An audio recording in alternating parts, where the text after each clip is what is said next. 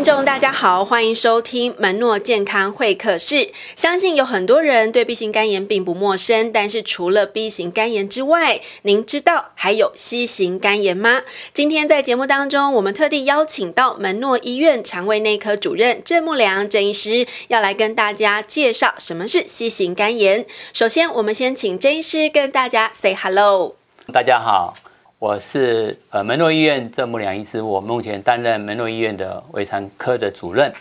呃，郑医师啊，请问什么是 C 型肝炎？它对人体的健康有什么样的影响呢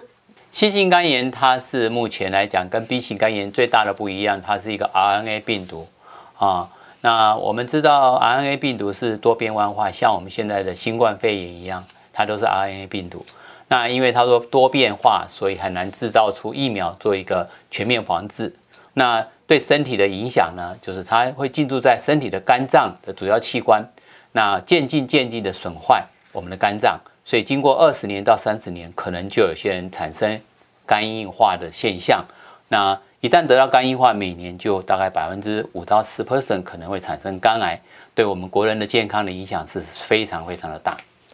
那请问郑医师，C 型肝炎的感染高风险群有哪些呢？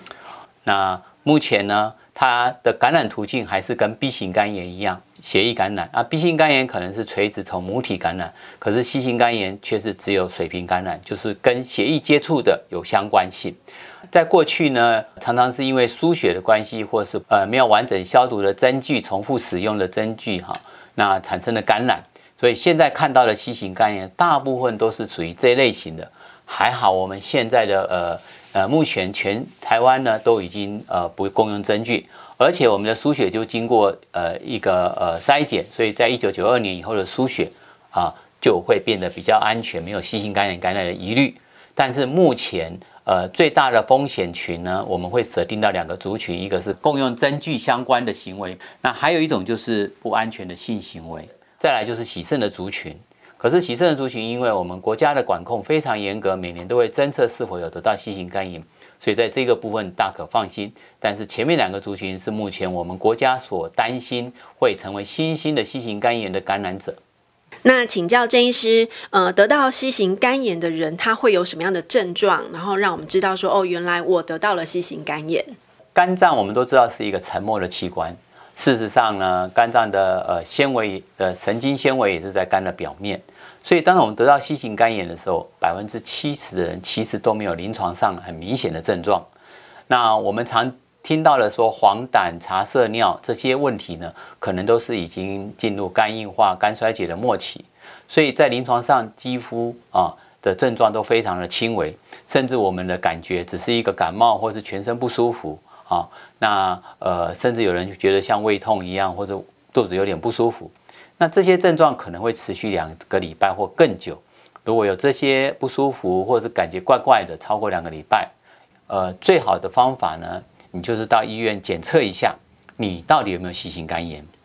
那请教郑医师，如果得到了 C 型肝炎该怎么办？C 型肝炎有药医吗？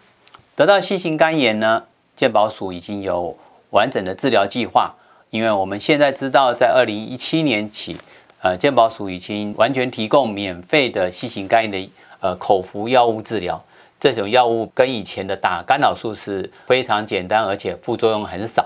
最重要的就是它有百分之九十八 percent 以上的成功率。目前，呃，只要你有 C 型肝炎，你的病毒阳性，过去没有用过呃所谓的 DAA 这种药物呢，健保署呢都可以免费的治疗。那它的疗程大概是八周到十二周，啊，再经过三周的侦测，它的病毒呢就可以知道是否完治，而且副作用非常的少。我们知大部分都是有一点点头痛或其他的一些呃痒啊这些症状，都是不会影响到生活。